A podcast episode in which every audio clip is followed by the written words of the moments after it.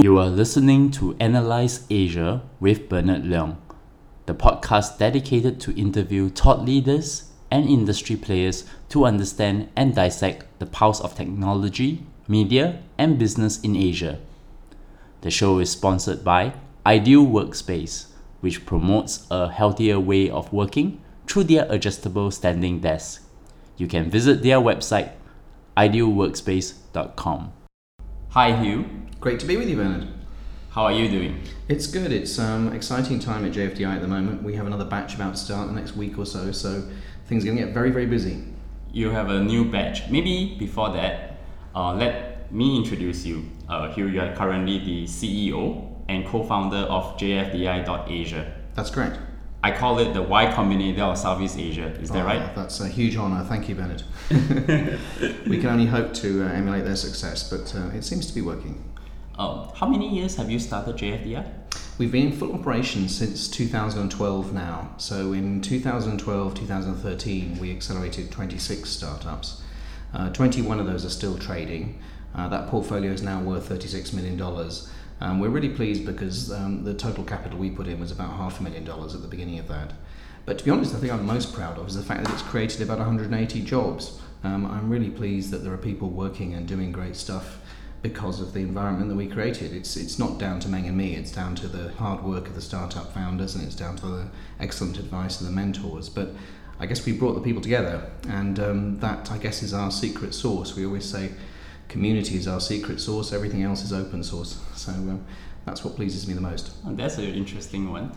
I also want to sort of um, go back a bit be, before 2012. In fact, I think the initial conception started in the Hackerspace Singapore with you and Meng were planning out the different ideas of incubators, and then you were trying to find the right model to actually launch this. So, how much have that from the conception to the actual implementation, and even I, I, I do remember the early days when you and me have to fundraise the, uh, for the initial first batch, that was also very challenging. Mm. Yeah, it's been. I think the biggest change for me has been our sort of mental model of what we're doing. Um, when we set up, there was a fantastic opportunity in Singapore. There was lots of talent, there was lots of government money, and so on. But people weren't getting together. So one of the first things we did with some younger guys was to get all the tech talent as we could together in the country. We created Singapore's first co-working space, Hackerspace. And that very rapidly became a place where people who were interested in doing stuff got going. I wouldn't say they were necessarily all interested in startups. They were interested in innovation and experimenting with technology in different ways. But about the end of 2009, um, David Cohen from Techstars was brought over for the very first Echelon conference, I think. And uh, the Singapore government was trying to persuade him to set up an accelerator like Techstars in, in Singapore. And he wasn't interested. He got a family, young family, and uh, he was very busy in the US. So he called me in January 2010 and said, Why don't you guys do it? And offered to give us support remotely, which was hugely helpful. And since then, I think the, the what's been interesting is that some of the stuff around lean startup, around accelerators, works straight out of the box in Asia, and some of it absolutely does not work. Um, and I think I would summarize the biggest thing overall by saying that we the biggest discovery has been we, we thought we were setting up a kind of car wash for entrepreneurs where you'd stick them in kind of one end, shampoo them, rinse and repeat, and then come out kind of ready to invest the other end, like a process. And I think we now realize that um, that process is part of what we do, but only part of it. So it's a bit like lo hei at Chinese New Year here in Singapore. You know, we have this dish in the middle of the table. Um, but Chinese New Year happens around the table. It's not the lo hei in the middle of the table. Um, and I think in the same way, an accelerator program is what goes on in the middle of JFDI and communities like it, but it's the community around it that's the important thing. Mm. And that's been the biggest sort of conceptual change for us. I mean, um, your team have implemented the lean startup model very successfully. What are the things that don't seem to work, as you mentioned earlier? Well, for example, um, in the US, people are very happy to talk about their problems. you can say to someone, "Hmm, looks like you have a problem caring for your child. Um, I've got an app for that." You know, you have this little discussion about problems. Now, in many parts of Asia, if you just go up to people and ask them about their problems, that's a huge loss of face. There's no way that you can do that. I think one of the things I noticed when I first came to Singapore and started giving guest lectures, for example, was that if I said to a room full of students, "Guys, what do you think about X?" There would be dead silence because no one wants to put their hand up. Now, if I say to the room of students, I want you to get together with the person sitting next to you, I want you to think about X, and in a minute's time, I want you to tell me what you both think about it, then that's perfectly okay. People will speak on behalf of a group of two, but they won't speak on behalf of themselves. And in the same way, I think with Lean Startup, a lot of the kind of processes that you need, the underlying process works here just as well as anywhere else, but the way you do it is different. I think the analogy I would give, and people often ask, why do I need to come to an accelerator if I'm going to do all this stuff? It's all in books. And it's a bit like learning to dance. You know, you can learn salsa from a book. It's theoretically possible. It's just really hard. and I think what we've realized is that there are ways of doing this is the way you do this stuff. The actual underlying methodology is all open source, but it's how you do it, how do you apply it. That's the that's the challenging part, and that's the bit where we're discovering bit by bit what does and doesn't work in Asia. Hmm. So I guess the other interesting question is how does the JFDI program structure? I know initially you all started with 100 days and then recently you all have added two more components. One is called Discovery and the other one is called Accelerate. Maybe you can tell me about mm, that yeah. a little bit more. Paul, I wish I could draw a picture on and sound here, um, but Paul Graham publishes a kind of a, a curve of the journey of the emotional journey of a startup that anyone who's been through a startup laughs when they see this picture because it's so true. So if I kind of talk you through it, the very first thing, everyone gets together in a team, you're all terribly excited about your idea, so the kind of emotion is really positive. If you actually start doing disciplined entrepreneurship, what, what we teach, then very rapidly you find out almost always that the market doesn't want what you want, what you what your idea is all about. So you get very depressed. And there's a period he calls the trough of sorrow, which is when most entrepreneurs give up if they're actually listening to the market.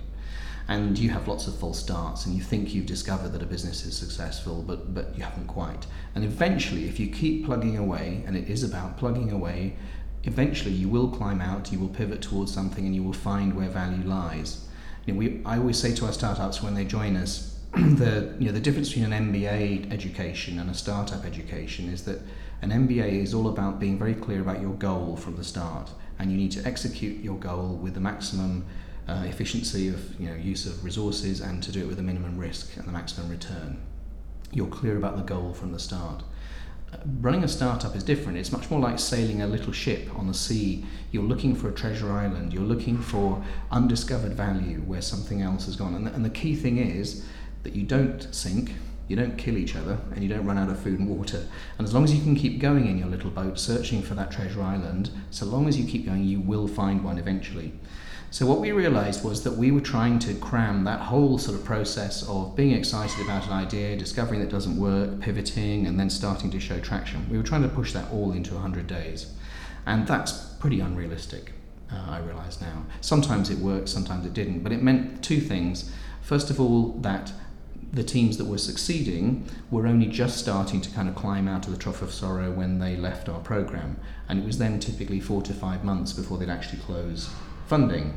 So we thought to ourselves, well, actually, there's a whole period then when they're trying to build traction, when they really need acceleration, when we're not supporting them. So what if we could move the acceleration part, you know, a little bit further down the curve, three or four months down the curve? So that was the first observation.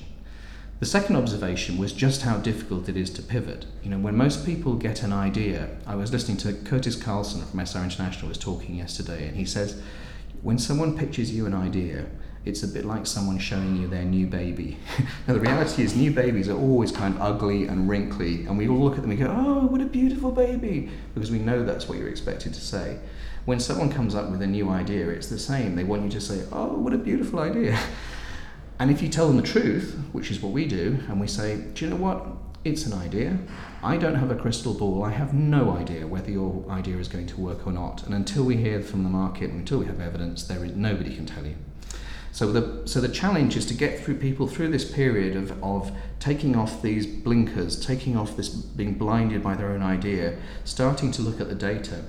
And we realized if we separated that part into a thing we call discover, from a part we call validate, which is then pivoting into something that does work, and then finally moving into accelerate, and mm. then would, would have a better structure. So it's discover, validate, accelerate. That's the three parts now. So how does that work for, say, in the discovery? What do the startup do when they come into JFDI? So we also realised that for a lot of people, uh, starting up a business, particularly if it's your first time, is a very daunting thing. In, in many parts of Asia, for example, many people in Malaysia said to us, and Philippines, you know, I want to start a business But not only do my family think it's going to fail, but they think that when it fails, they will have to pay for me and my children to eat. And so my family are actively negative about this, and I have to be so sure before I can take this risk. I want to do it, but I want step by step to do it. So we put together a 21 day program, that's JFDI Discover, when you can really discover four things. First of all, discover who is my customer, who, who's actually going to pay me for this. Not who's going to use my product, but who's going to pay me. Second, what problem am I solving for that customer? Um, why would they buy from? Why do they care? And then the two last things are more kind of human. Um, the third thing is, do I actually want to be an entrepreneur? You know, given that it is this hard, disciplined process where you're being knocked all the time, can I? Do I actually want to take that leap? And finally, if I'm in a team of people and we've all promised to do something in 21 days, we've all promised to go out and talk to customers and do this stuff, does everyone actually follow through? Or do people actually not pull their weight? So, what we say to people is even if you're doing a job and you don't want to quit, do this part time in the evenings, get your team together, set yourself some goals, and see if you deliver the goals and see how it feels working in a disciplined way. It's a bit like signing up for a gym, being shown how to use the machines. We show people how to use all the tools that we, uh, that we use, and we say to them, Do you actually want to do this? And just like a gym, two thirds of people drop out within the first week or two, and that's good for them and it's good for us. I understand you have actually implemented the discovery program in other countries other, other than Singapore, right? Yes, like it's Malaysia. a, it's, it's, a, it's a MOOC program, it's online, so we have people from all over the world. We have people in Kazakhstan, we have people in Malaysia, we have people in Singapore, all over doing it with us, um, teams from Australia. Um, and uh, it's been great in that sense that we, we build a small cohort up to up to 100 teams begin the program each Right. for each 21 day period by the end of it only a third of them are still there and that's okay oh, that's about a third. So the dropout rate is rather about high. two-thirds, yeah and, and that's we think that's good um, that's people who found out that they don't really want to be entrepreneurs and that's okay you know many of us think that we'd like to get slim and lovely but all gyms in the world would close the business model of gymnasiums is entirely dependent on people not following through on their memberships That's true. That's true. I agree with that. Then the accelerate phase. How does that work then? So during the what we there's a there's a middle period which we call validate. So in 21 days in discover, you you discover who's my customer, um, Yep. you know who's what's the problem, blah blah blah. Usually teams come out of that finding that their original idea doesn't work. So there's a period then when we say to them, you follow the you know you, you're clearly diligent, you're clearly a good team, you've got a great mix of skills, but the market has told you the thing you're trying to do is not going to work. So we recommend that you stay wherever you are. You can come to JFDI anytime you like, but if you're based in Philippines, India, Kazakhstan, wherever it is, probably you're better off near, staying near your customers where costs are cheap. We will continue to support you weekly with a check-in meeting online, exactly like we would do if you were here in the accelerator. But we recommend that you explore a pivot, still in the same domain of business, wherever you if you're doing something in healthcare, stay in healthcare. If you're in retail online, stay in e-commerce, whatever. But pivot until you've found a customer who's beginning to pay you and then come to the Accelerate program. So isn't that like a distributed MOOC or massive open I think it is online It- course? It is what we're moving towards, and it's more it's more interactive than many MOOCs. So the, the, the, the level of interaction goes up as the you know we, we haven't got infinite resources. So during the 21 day program, there is individual support, but it's quite minimal. Once we move into the validate period, which could last anything from three weeks to three months, um, then it's more intense. Um, and we say to the teams, once you can prove that you found a customer who looks likely they're going to pay, then come by all means come. There's $25,000 waiting for you. Um, there's a very intensive mentoring. But let's only accelerate when we've got something to accelerate. Because if you're basically out talking to customers, there's not a lot of point in coming to expensive Singapore, lovely as it is, and, and hanging around. So how do those teams? Uh, how much time do you typically spend with them per week? on that how many validate hours? period. Yeah. Um, so there's a, there's usually about a half an hour, 40 minutes of face to face by Skype during that validate period.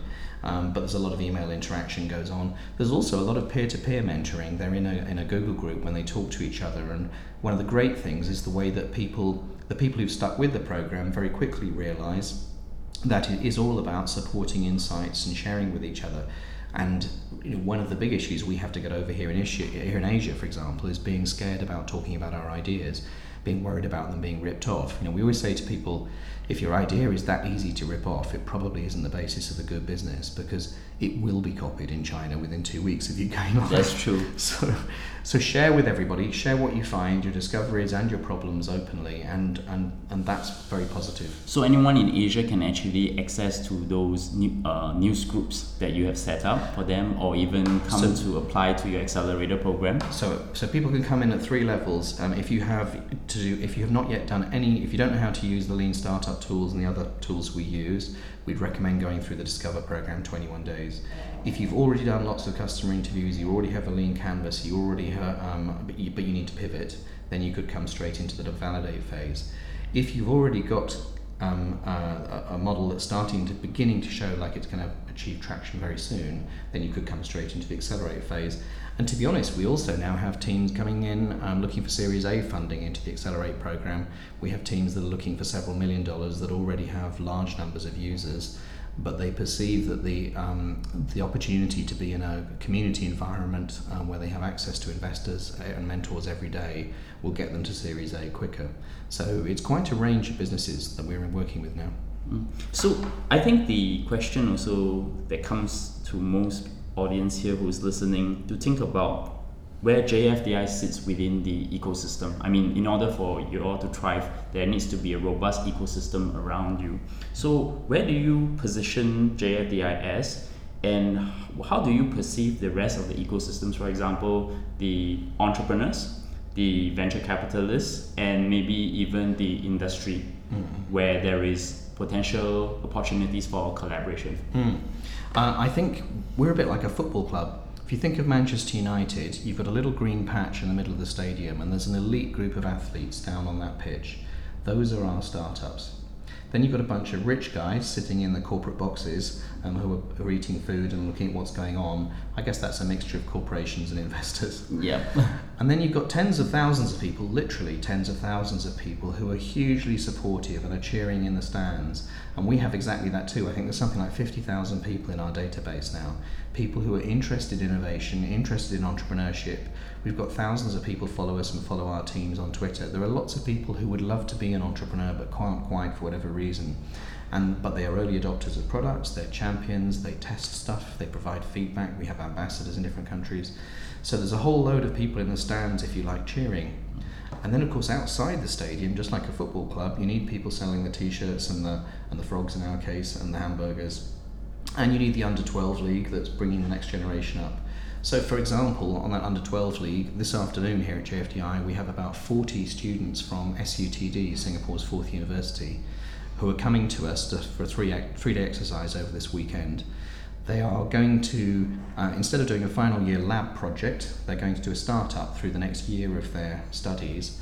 And if you like, that's the under 12 league for us. You know, that's the that's the the, the pre one of the pre-feeder programs. So I think that we recognise that we're very much part of a larger ecosystem. I guess the analogy again with a football club, there are lots of coaches out there. They're like our mentors. You know, uh, Manchester United could not work if it weren't for the fact that there were hundreds and hundreds and hundreds of amateur coaches who were helping the people, you know, the young people coming up. And then of course you've got professional coaches who are working with the teams day to day. And you have a very good selection of mentors overseas. I, We do. We're very lucky. Um, we get people approaching us all the time and wanting to be mentors. Um, they regard it as a as an honour, and uh, that's a huge. It feels like a huge privilege. We have someone full time working on just managing that mentor relationship. What we try to help is to achieve a match between whatever they want and what startups need. So it, there's a lot of research now over the last 15 years about how mentoring works, what the psychology of it is, and, and how to match mentors and mentees. One of the things that comes across is that many of us are actually coaches in life. Um, and you and I are both fathers, um, and uh, I think we probably, in some sense, coached our wives through when they were giving birth. But neither of us could be a mentor for uh, give a woman giving birth because neither of us is ever going to give birth. that's right.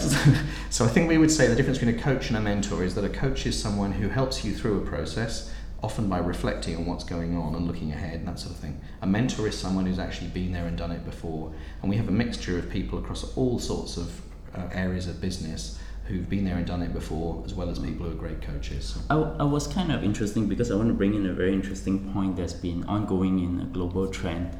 there was a question that was floated to Sam Altman, who's currently Mm. the president of Y Combinator, of Y Combinators not having a venture capital because they are the largest uh, source of new startups. It is very natural for them to see the next stage. And his comment is that there is a signaling problem. So I guess Asia's is a very different place. I think innovation works does it differently. I think they do all around. They, they basically disregard the signal problem. What are your views on that? I mean, So I think the way I understand that signaling problem for anyone who's not familiar with it is that mm. if you're an accelerator, you're creating the next generation of talent. The way to make money out of that would be to invest in the strongest teams when they finish. But if you do that, then clearly every investor is going to say, well, you've only invested in two out of ten teams, so the rest of them must be rubbish. Now that might not be true. It just it might be that they don't fit your investment mandate or anything else. But right. as you say, there is a signaling issue. So different accelerators around the world ha- ha- um, handle this in different ways. Y Combinator actually has an extremely close relationship with several funds, with Yuri Milner's fund and with Sequoia, for example. Um, Techstars has its own fund. Uh, I forget how much it's worth now. Um, I think it made as much as $100 million. that's right. Um, Dave McClure is completely open about it. Basically, 500 Startups, as I understand it, is a fund at the end of it. It's an early stage fund that happens to run an accelerator as a kind of a shop window that sucks in people. But I don't think most people who go to go to 500 Startups expect much in the way of mentoring or much in the way of change to their business. And to be honest, I think the same is true for Y Combinator now. You know, Y Combinator is more like a, a shop window. It's more like a, a finishing school. Of course, there are great people around it. Of course, there are there is office hours and support and everything else. But to be honest, a lot of teams are now going into Y Combinator just to be associated with the community, and that's perfectly okay.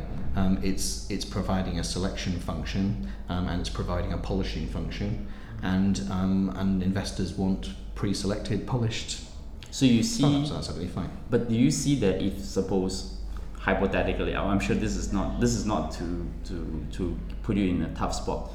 Would you foresee that there is a si- there's a situation where JFDI might have to consider going upstream, or still prefer to sit in that part where it works with the Series A investors to help? I mean, Southeast Asia probably is a very fragmented mm-hmm, mm-hmm. We, we are, it's a very good question. I mean, and, and it's one I think about almost, Meng and I think about almost every day because the, we set ourselves three goals at the beginning of this year was to scale up and to do a large number of startups, to scale out and properly be JFDI Asia, not JFDI Singapore. And the third one is to get sustainable. And this, this question of whether you invest at the next stage or not kind of goes to the heart of a model of sustainability. You know, an accelerator is fundamentally, it's fundamental, it's a platform business with many different stakeholders, investors, mentors, startups, and so on. But the, but the core transaction, as Sangeet Choudary would say in, on our platform, the core transaction is startups getting funded. And startups pay us for the work that we do with a small amount of equity, but we have to pay staff and we have costs here and now in cash. Now, the challenge in Asia is that the time from uh, an accelerator finishing to a startup realizing value is probably four or five years. In Techstars' case, often it's 18 months, and the valuation at which their startups are realizing value will be much higher than here in Asia. So not only are you getting money quicker back from a batch, but you're getting a larger amount back. And in fact, the, the experience of Techstars has been that roughly you know, a single company exiting within 18 months is very normal, and that normally pays for the cost of a whole batch. So if you like, the Techstars is self-funding; it can recycle its capital, and we're not in that situation in Asia yet. And around the world, it's it's not alone. It's not just Asia. Europe is also facing the same challenge: lower valuations, longer time to exit. So we're still exploring what actually is the model, um, and uh, don't have a magic answer to that. We generate revenue from other sources, so we have an unfair advantage here in Singapore that Singapore is perceived to be a hub for you know the region. It's the soft landing. It's Asia light for many companies. So we have teams from all over the world wanting now to come and be based with us. Next month, I'm going to Kazakhstan because we have about 20 Kazakhstan startups coming to be with us for a month. The following month, we have about 10 startups from Norway coming to be here. Um, we have um, interest from com- countries as diverse as Taiwan and Russia, all over the place, um, Europe, wanting to come to understand the Asian market. So servicing those needs, a bit like Plug and Play does. I think you know, Plug and Play originally in, in Silicon Valley was quite um, was an accelerator and an incubator. My understanding now is it's it's a base for startups wanting to explore Silicon Valley, and, and I understand that Plug and Play makes most of its revenue from visiting startups. Um, and that's completely legitimate. Um, it helps certainly helps us in terms of operating costs.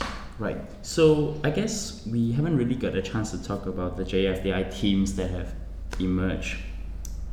I think we like to hear the success stories, Mm. but I think the more interesting piece is actually to learn from what happens to the startups that fail. So generally, what usually happens to them, and what is the what is the reason behind that they couldn't make it to to the next stage? So the, the reason they don't make it, to answer that first question, is that it turns out the market doesn't want what they're offering. So, for example, or, or there's some issue in the team. So, if, I don't think anybody would mind me. Um, I'll, I'll talk specifics and, and take a risk on that. I don't have permission from the people involved, but I don't think they'll mind. Um, Nick Vandenploeg, for example, created a great business called Doable Chinese, which is a Chrome browser extension that substitutes Chinese characters for words in, in an English text that you're reading. Yep. Um, and, and therefore, and, and it learns whether or not you recognize characters. It's a fun way to learn Chinese, character, read Chinese characters. Now, there were some issues. Nick's uh, business partner had some personal issues that meant he had to withdraw from the business. So Nick has put that business on ice for the moment and went to join one of our other startups, Clinify, um, as a coder and is, and is contributing to that business. Um, similarly, we have a business, Obertech, which I, th- I think Remy will probably um, be happy to go public in the next few weeks and talk about how she's looked at the market opportunity for what she was trying to do. It wasn't going to work, so she's joining Volkswagen. So what we're finding in our teams is that the, the bonds that are built between people are so strong that if someone's idea doesn't work out, you're going to get a job and your talent's going to be recycled But anyway isn't into that another good? team. Is, isn't that a good sign? Because I that's think it's a the- fantastic sign. We haven't had that situation happening in at least I looked at the Southeast Asia ecosystem where there a group of people who didn't work out joining another group to make it stronger, bigger. Yeah, yeah. So I think JFDI is actually doing. We- it's actually beginning to see signs of that. We ultimately think it's probably the most valuable thing that we do. You know, at the end of the day, the methodology we teach is all open source. That could easily be replicated, but the community is really hard to replicate. The fact that we create trust between people, and we say to people when they come through the door here, look, there is no shortage of capital in this country, um, and uh, the the guy over there that you might think you're competing with, actually in two years' time, you might be in business together. So be nice to each other. You know, by all means, compete like sports, you know, good good sports people. But at the end of the day, it's about creating awesome teams. And the quicker we can explore together, the quicker we can learn to trust each other, the quicker we can find out where value lies and exploit it. So to me, that's that is the valuable thing that we do. It's why we've put so much energy into you know our open house events. Every Friday, six o'clock, we open the doors, and a random group of between fifty and two hundred people shows up. It costs us quite a lot of energy to do that. We've done over 150, 180 of those events now, but we've brought together thousands. Probably I haven't added it up, but probably thousands and thousands and thousands of people. And I know out of those relationships that companies have formed, that investments have happened, and we believe that what goes around comes around, um, and ultimately that's the value we're, we're adding to the ecosystem. Mm. So I guess the JFDI is I never see it as a Singapore incubator. I always seen it as an Asia incubator because truth be told, disclosure, Hmm. I'm a mentor from JFDI. You are I've respected seen- one. Thank I've you. seen- respected. I've seen I've seen um, very interesting startups from India, a company called Our Health Mate, Mhm. um, Kotoki, I think from Mhm. Philippines. So you actually do go very wide. I think the sourcing part is particularly challenging for Definitely. for you and me because you have to travel across the region. What, what what do you see? Is there some sort of difference in terms of the type of problems that they are looking at? Because sometimes, because I, I guess the way I tend to, sometimes I'm being very sarcastic, is that sometimes I see a lot of Singaporean teams are trying to solve what I call first world problems, and first world problems just means that they're problems that are not meant to be solved. Mm. Where I actually see in your the teams that comes from emerging countries, they seem to have a much more real and immediate need. Yeah, we really try and emphasize that. We say that we're in Asia for Asia, um, and I think you mentioned our health mate. I think that's a fascinating case Yes. study. So what happened there is um, Abhinav came to us with an idea for a fitness tracking thing based on mobile phones, and he and he and his team were a great team. But we said to them, you know what, guys, this idea just sucks. There's Fitbit and everything else out there. There's no point in doing another fitness tracker thing. tell us about you. What is it that makes you unique? And he told us this amazing story about how he'd been sending back money to his family for their healthcare, like a good Asian boy for you know, filial piety, all Yeah. that stuff. And uh, one day his mother phoned up and said, Dad's in the operating room. He's had a heart attack. You've got to come quickly. So his dad was okay, he survived the heart attack. But then afterwards, when he looked in the bank account, all the money he'd been sending for the last 10 years was still in the bank account. And he said to his dad, You know, I was sending this for checkups so that you didn't have to get to this situation. Why didn't you spend the money? And of course, well, I was saving it for the grandchildren. You know, that classic. and so Very Asian. Very Asian, yeah. And Matt I was not even married. Um, so we, you know, he, he said we asked around his friends and he realised this was an incredibly common problem. You had non-resident Indians who were sending back huge quantities of money, now going billions of dollars, was going back for healthcare, but it wasn't being spent on spent on healthcare. So the app he created, our HealthMate, lets you remotely pay for your family's healthcare and get the results back from the doctors, the dietitians, the physiotherapists, whatever, so that the guilt you feel as an adult child is assuaged.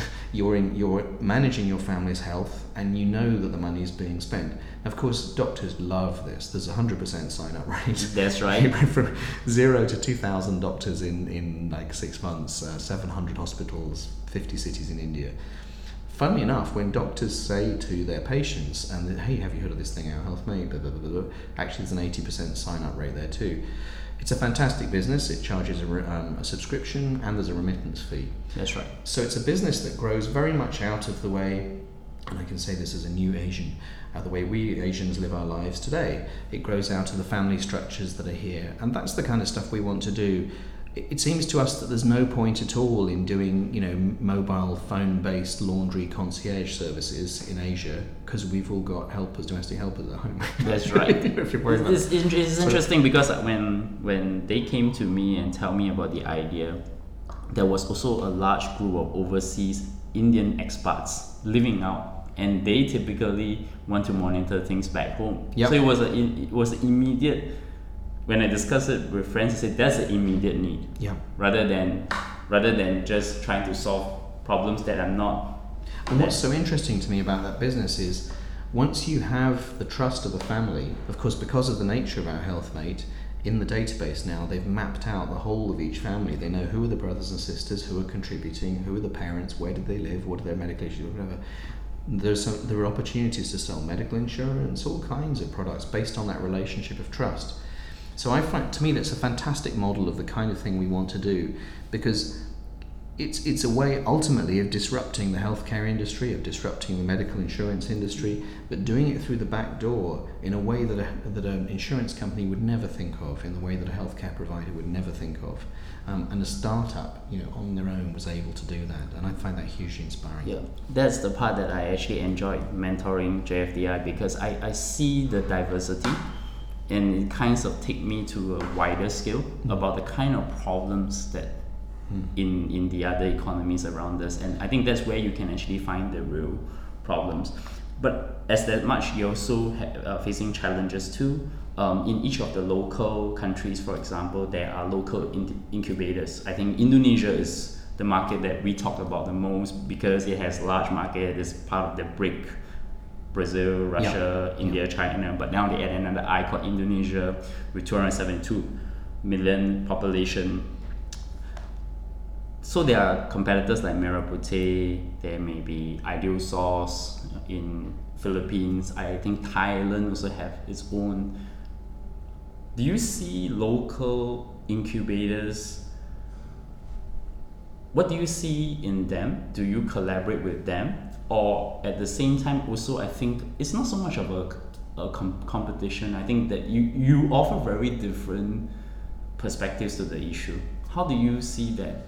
It is about up? offering different things, but also uh, working together to build confidence. You know, one of the challenges we all face across the region is that you can still make very good money as a family office here in in, in Asia by buying oil palm and shopping malls. You know, Yep. Um, and if you milk your oil palm every year for a crop, and you milk your tenants in the shopping mall every month for rent, you get a good steady rent, and you've got a thing that you can sell easily as an asset for many traditional investors in Asia, the challenge is if you invest in tech, you know, it'll be what, three, four years until the thing's really making money. And then what have I really invested in anyway? It feels very intangible to the old Tauke's and, you know, who, who actually have the hands on the money. So, especially at this stage in the development of the ecosystem, to me it feels like anybody's success is everybody's success. I love it when another incubators or accelerators, uh, startups do well because that makes it easier for us to raise money for our startups. It builds confidence in the investor community. So, in that sense, there's absolutely no competition. I think we are positioning ourselves as uh, being a pan Asia accelerator. Most of the uh, incubators and accelerators in the region are, are focused on their home markets, particularly the ones, for example, that are linked to local telcos. What I would say to a team is if you're doing something that's mainly about the Philippines, for example, then you, you would be um, it would be a very good decision to go with a local telco funded incubator because those guys could give you access to huge numbers of local customers. But if you want to go regional, it might be more of a problem because other investors outside the region don't necessarily want a corporate in the on, on the share register as, a, as an early investor, um, and the opportunities to, to reach out regionally might be might be less. So it's about specialization. You know, in the 1950s, I think the first venture capitalists invested in everything from retail to technology to whatever, and then over time they all differentiated and they've all got their specializations now. And I think that's going to happen more and more with accelerators. So we're offering something complementary. Um, and it's a big pool of talent. You know, there's a, there's a billion people all coming online, all around us. There's a lot of talent out there. My only regret at the moment is it's it's a confusing time for startups, and and I and unfortunately there are some unethical players in the market. You know, we hear a lot from Indian startups, for example, that they uh, there's a lot of mistrust of, of some of the local incubators and so-called accelerators there.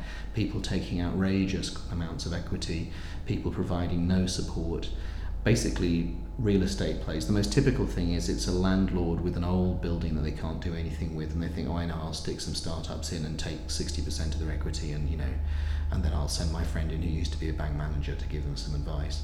And that's a disappointing result. So there are some there are some players in the market who are not behaving ethically but that but they will be found out you know that will that will shake itself out and given the kind of ways of people with all the tech publications online hmm. social media this get found out very easily yeah. i've already seen cases yeah. of that in hong kong recently yeah people were outing here yeah. and there so it's becoming more and more common but taking I, I thought the question that the, there's something that you pointed out just a few moments ago about telco which i think goes to this question about corporations, mm, mm. and there are corporations now focusing on building accelerators, and I'm sure you have also worked with some of these corporations. Mm. Do you see that corporate accelerators actually working? Given that, I mean, I think there are two kinds of.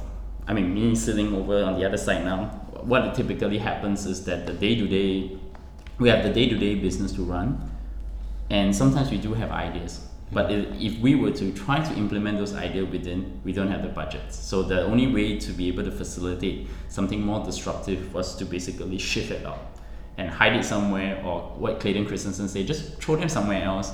Don't think about it. Let them run by themselves. Just give them funding, give them the infrastructure, and then try to bring it in. How do you see that playing out? Well, it's, it's really interesting. I, I asked someone much more knowledgeable than me yesterday. Again, Curtis Carlson running SRI International. The guy's got two Emmy Awards, he invented HDTV, all kinds of stuff. And I asked him at this event, does, is it ever possible to marry the access to capital and the access to markets that large corporations have with the efficient way that startups deploy risk capital um, and the rapid, the rapid agility that they can offer? And, he's, and he laughed and he said, the best thing you can do is keep them well apart. so his view was that you know a long distance relationship is the only one that's going to work. Now, my own view, I mean, we, we are very grateful to Singtel Innov8, Singtel's corporate um, venture arm, uh, sponsored us in our first year, which was very helpful. And, and um, um, Edgar at Hardless, who runs that fund, has been very open, as I have, talking in public about how it was a challenging relationship. We're great friends and we still work together. But there were, what it revealed to both of us was the huge difference in cultures between a large corporation and, and startups. And it's not just about wearing t-shirts and shorts instead of suits. Yep. And they also try to impose their corporate culture towards you as well. Well, well they have to because I think they, and there's a, but there's a really profound thing here. Mm-hmm. The risk of sounding a bit, you know, chain. There's a there's an there's a wonderful consultant based in um, used to be based in this building called Dave Snowden, and um, he put forward a picture of the world where he said Some things in life are predictable and ordered, like boiling an egg, or being a lawyer, actually. Being a lawyer, you're mostly following a set of rules most of the time, and if you mess up, and the, the, the court case is all about did you follow best practice or not. And if you're working in a large corporation or government and you're spending someone else's money, you've got to be held accountable. You've got to work by what the academics call causal logic. You've got to be able to justify the decisions that you made. So it's not just that people are sort of wickedly imposing corporate culture, that is their job. And the problem with doing entrepreneurship is that we're dealing, and, and the corporate culture works extremely well. I mean, through the 20th century, we have incredibly cheap goods and services produced on a great scale. And if you go and do an MBA, they'll, they'll train you for that world. It's a world largely of known unknowns. You know, when you, when, you, when you build a new business as a corporation, you do lots of analysis, lots of research, and you try and eliminate the unknown unknowns, and, you, and you're venturing, you're more or less doing incremental innovation, adding a little bit to what you've already got.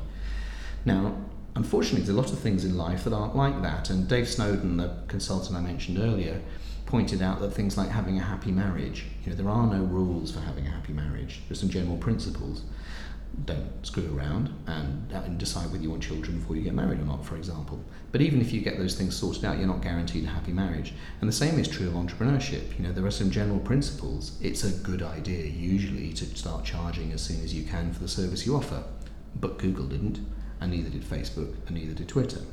So there are always exceptions to these rules, and there are, only a series of general patterns. And I think one of the challenging things about trying to do entrepreneurship where you're exploring unknown unknowns is that that's incompatible with accountability for someone else's money. It's interesting you point this out. I, I was trying to explain to a couple of people recently about this. So um, the the way how corporates look at valuation when it comes to mm. maybe an acquisition or investment is more of a science versus when they when they try to try to bring that same skill downstream to evaluate a startup, mm. they get frightened about valuation value because of the and mm. and the disruptive they couldn't find to attribute a value in that disruptiveness. Yeah. And because of that, it makes it very difficult. It's not their fault because if you it, and it's quite funny. I actually made me make this comment and said, if I'm a VC, I would have done this, but because I, you're in a corporate position, so therefore you can't do this. Yeah. So I, see that there is this piece, but but do you do you, have you sort of looked at models, do you think that this is a possible, still a possible experiment to make? Well, on this cultures thing, I think there's a there's a one of my heroes is an American researcher called Saras Sarasvathy, and uh, there's a link. Anyone who's interested in this, I recommend looking at effectuation.org.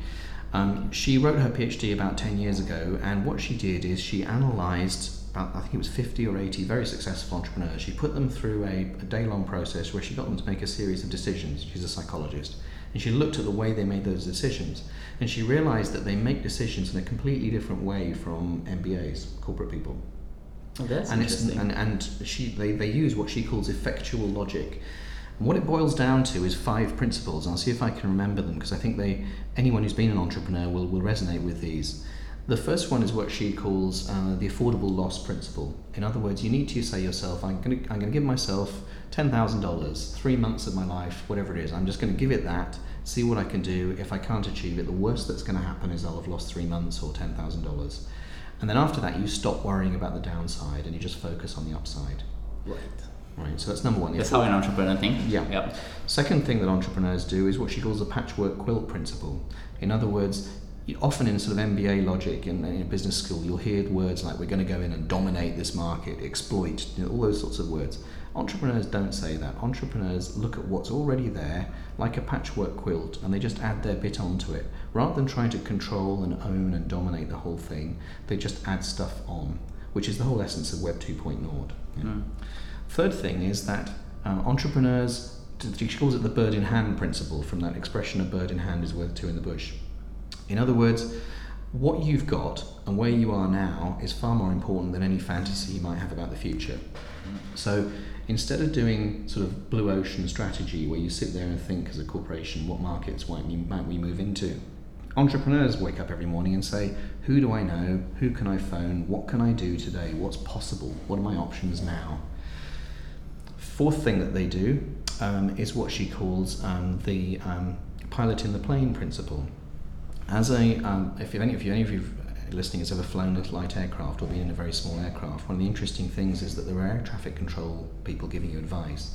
But as the pilot of the plane, you are in control. It is your job to land safely, and you're responsible for the lives of everybody on board. And that is really, really important. You know, the control is more important than a goal. I mentioned earlier this, I, this vision of a, a little ship setting out on the sea, looking for where value lies. Your job as an entrepreneur is to sail that little ship, not sink, not run out of food and water, and not kill each other.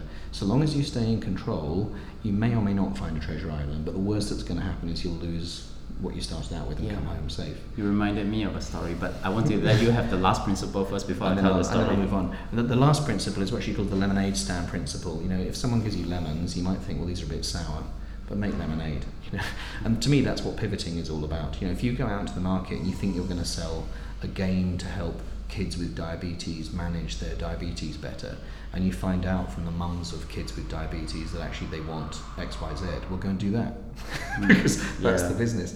So that's it's those five principles, and if you think of those, are quite counterintuitive. So effectuation.org is a fascinating analysis, and to come right back to your original question, which is how can corporations and startups work together? I uh, have a theory. My observation is that there are sort of five phases that corporations move through in their relationship with startups. The first phase is just complete indifference. We're a large corporation. We've been here. You know, we are here. We dominate, and they just ignore startups. Phase two is my CEO has been reading an in flight magazine about these startup things and they sound very interesting. So we should set up a fund uh, or a competition and then these startup people can just give us their ideas for free because we are a very large corporation and everyone loves us. Right? So that's Okay, phase stage two. two. Yeah. Stage three is uh, actually that didn't work. Uh, maybe we need to sort of outsource this to some kind of you know group of people, some kind of outsourced accelerator thing. And our staff need to be involved as mentors, even though they've never actually run a startup in their lives. Okay. So phase four then is all the middle managers say this is great fun. This is much more fun than working in a large corporation. And all these people do is wear t-shirts and shorts. We could be stuck. We could do this ourselves. So then stage four is to bring the accelerator and the incubator in house. At, which point, after, it takes a couple of years before people realise that doesn't work. Then stage five is the humility. Phase, stage five is You also attract some of these managers over, and then they, Well, they, took, stage they caught the startup. startup Stage five, you realise actually this is a separate culture. It's completely different. You know, I had a conversation with a telco the other day, and the telco said to me, "Hmm, three or four years ago, we thought we could be the bank in everyone's pocket. We thought we could be the travel agent in everyone's pocket." And now, you know, we look at these phones, and there's like a phone, and there's the hardware, and that's quite cool. And there's embedded software, and then there's connectivity. We do that really well.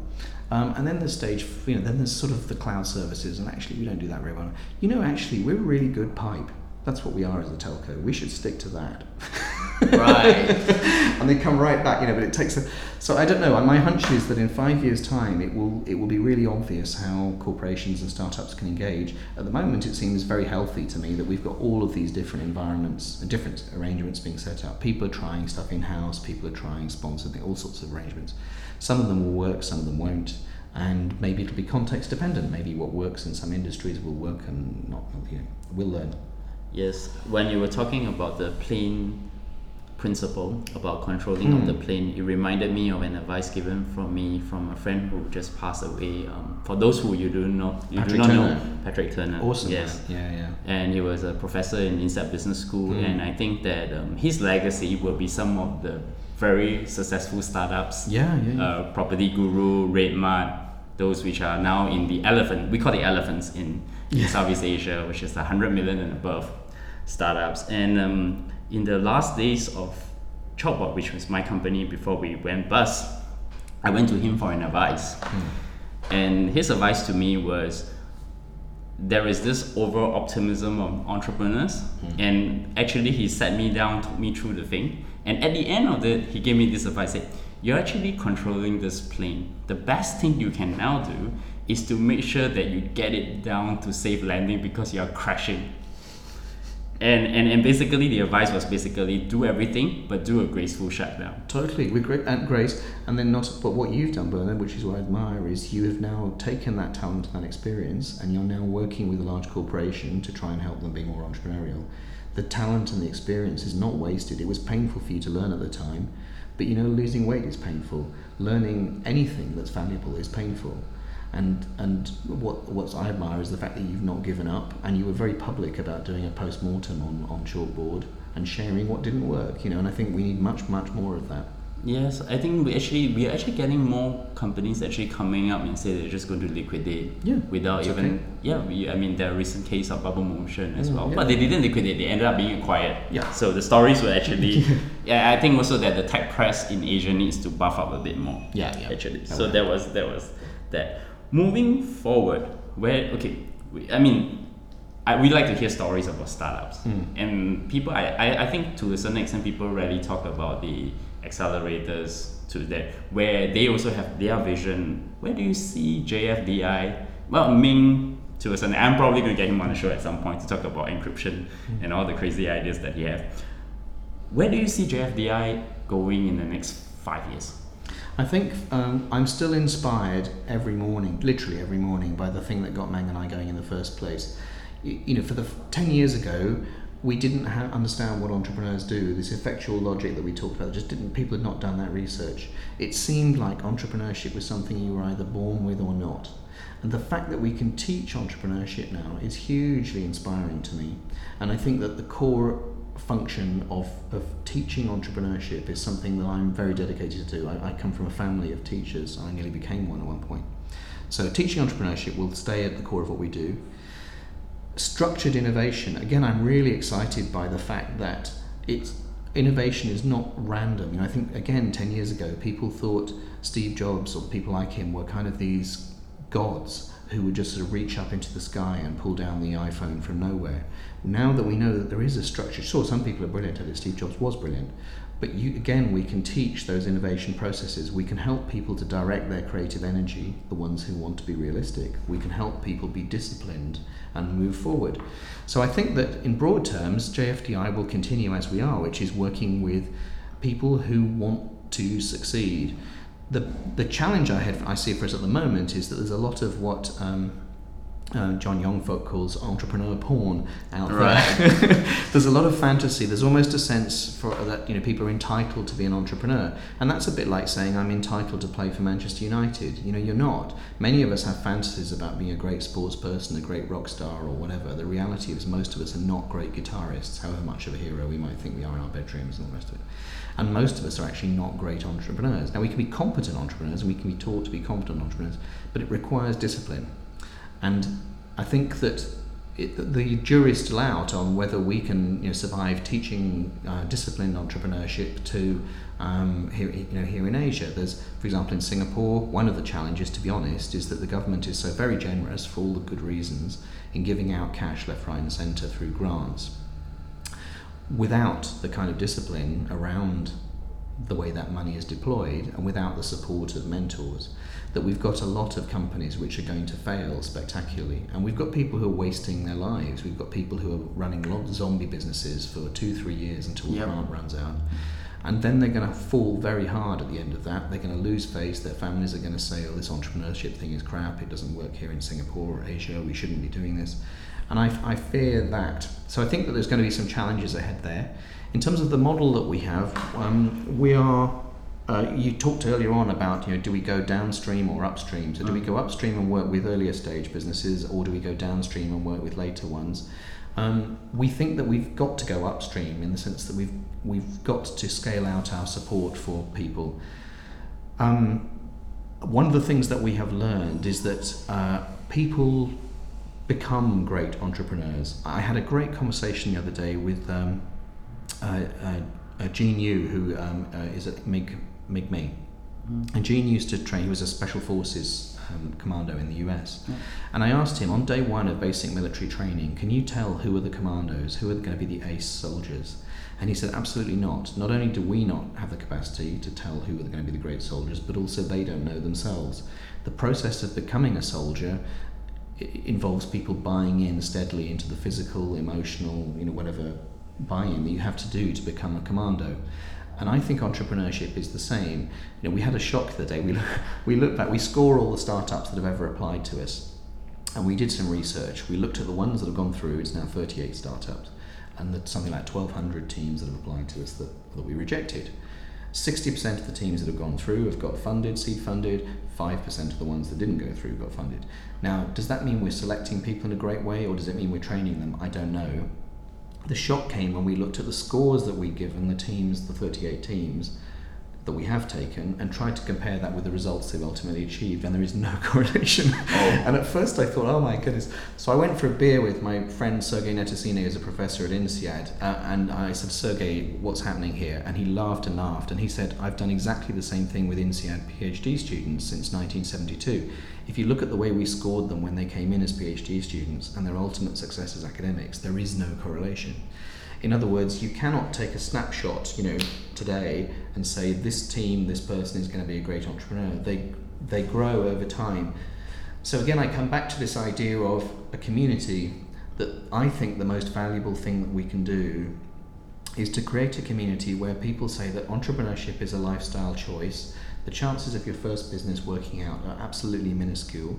The important thing is that you have a supportive community around you so that when it doesn't work out, like it's going to most of the time, you are supported and have another go, maybe in a different structure in another team. And slowly, the people who are successful over a period of two or three years learn how to become entrepreneurs.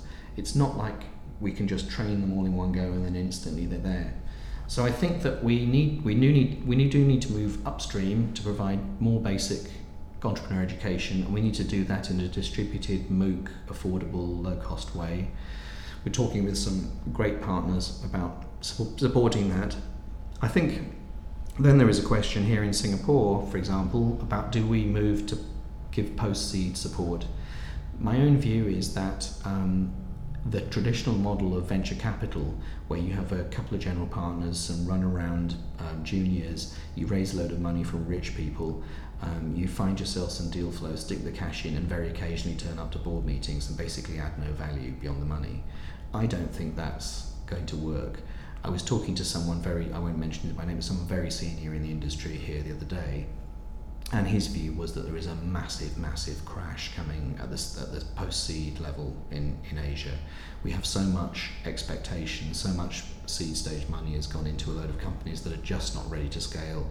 A bunch of companies who don't understand that their job is to get ready for disciplined Series A investment where they've got to understand the business model, they've got to have the metrics, they've got to be able to scale their product or service to a global market those businesses are just not there. And I think you know we're sitting in a building talking now where there's over a billion dollars of funding under yes, management. 1.5 billion dollars sitting you, in block yeah, 71. How do you deploy that into startup companies? You know, yeah. Uh, how do you uh, and I was surprised at the value actually. Yeah. And, and, and the more interesting part of the stats is that um, excluding property investments right, right. is actually 24.7 billion deployed in Singapore, and that 1.7 that you just mentioned is deployed right here where we are sitting. It's, it's astonishing. And how and how how is that going to pan out? Because there's going to be what I hope is that we don't have an enormous disappointment on an individual human level. There are lots of entrepreneurs who give up. I hope that we don't have a disappointment by investors and LPs saying this doesn't work, I'm pulling out. Asia can't do innovation. We should leave it to Silicon Valley that would be a huge disappointment to me. So I'm hoping that through that JFDI can hang in there through a muddy period. And the next year or two is going to be very muddy. It's confusing for startups. It's confusing all of the promises they're being made.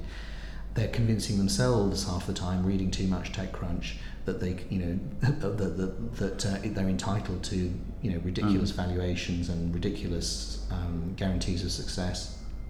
And we've also got a load of of early stage funds, often run by quite inexperienced investors actually, which are going to find it very hard to find quality deal flow and which are going to find it a shock when they realize that they have to roll up their sleeves and become much more hands on and supportive for these startups. They can't just you know, ruck up every three or four months to a board meeting and then get angry down the phone when the company doesn't hit the numbers. That's just not going to work. Um, so I think we're still we're still answering that question.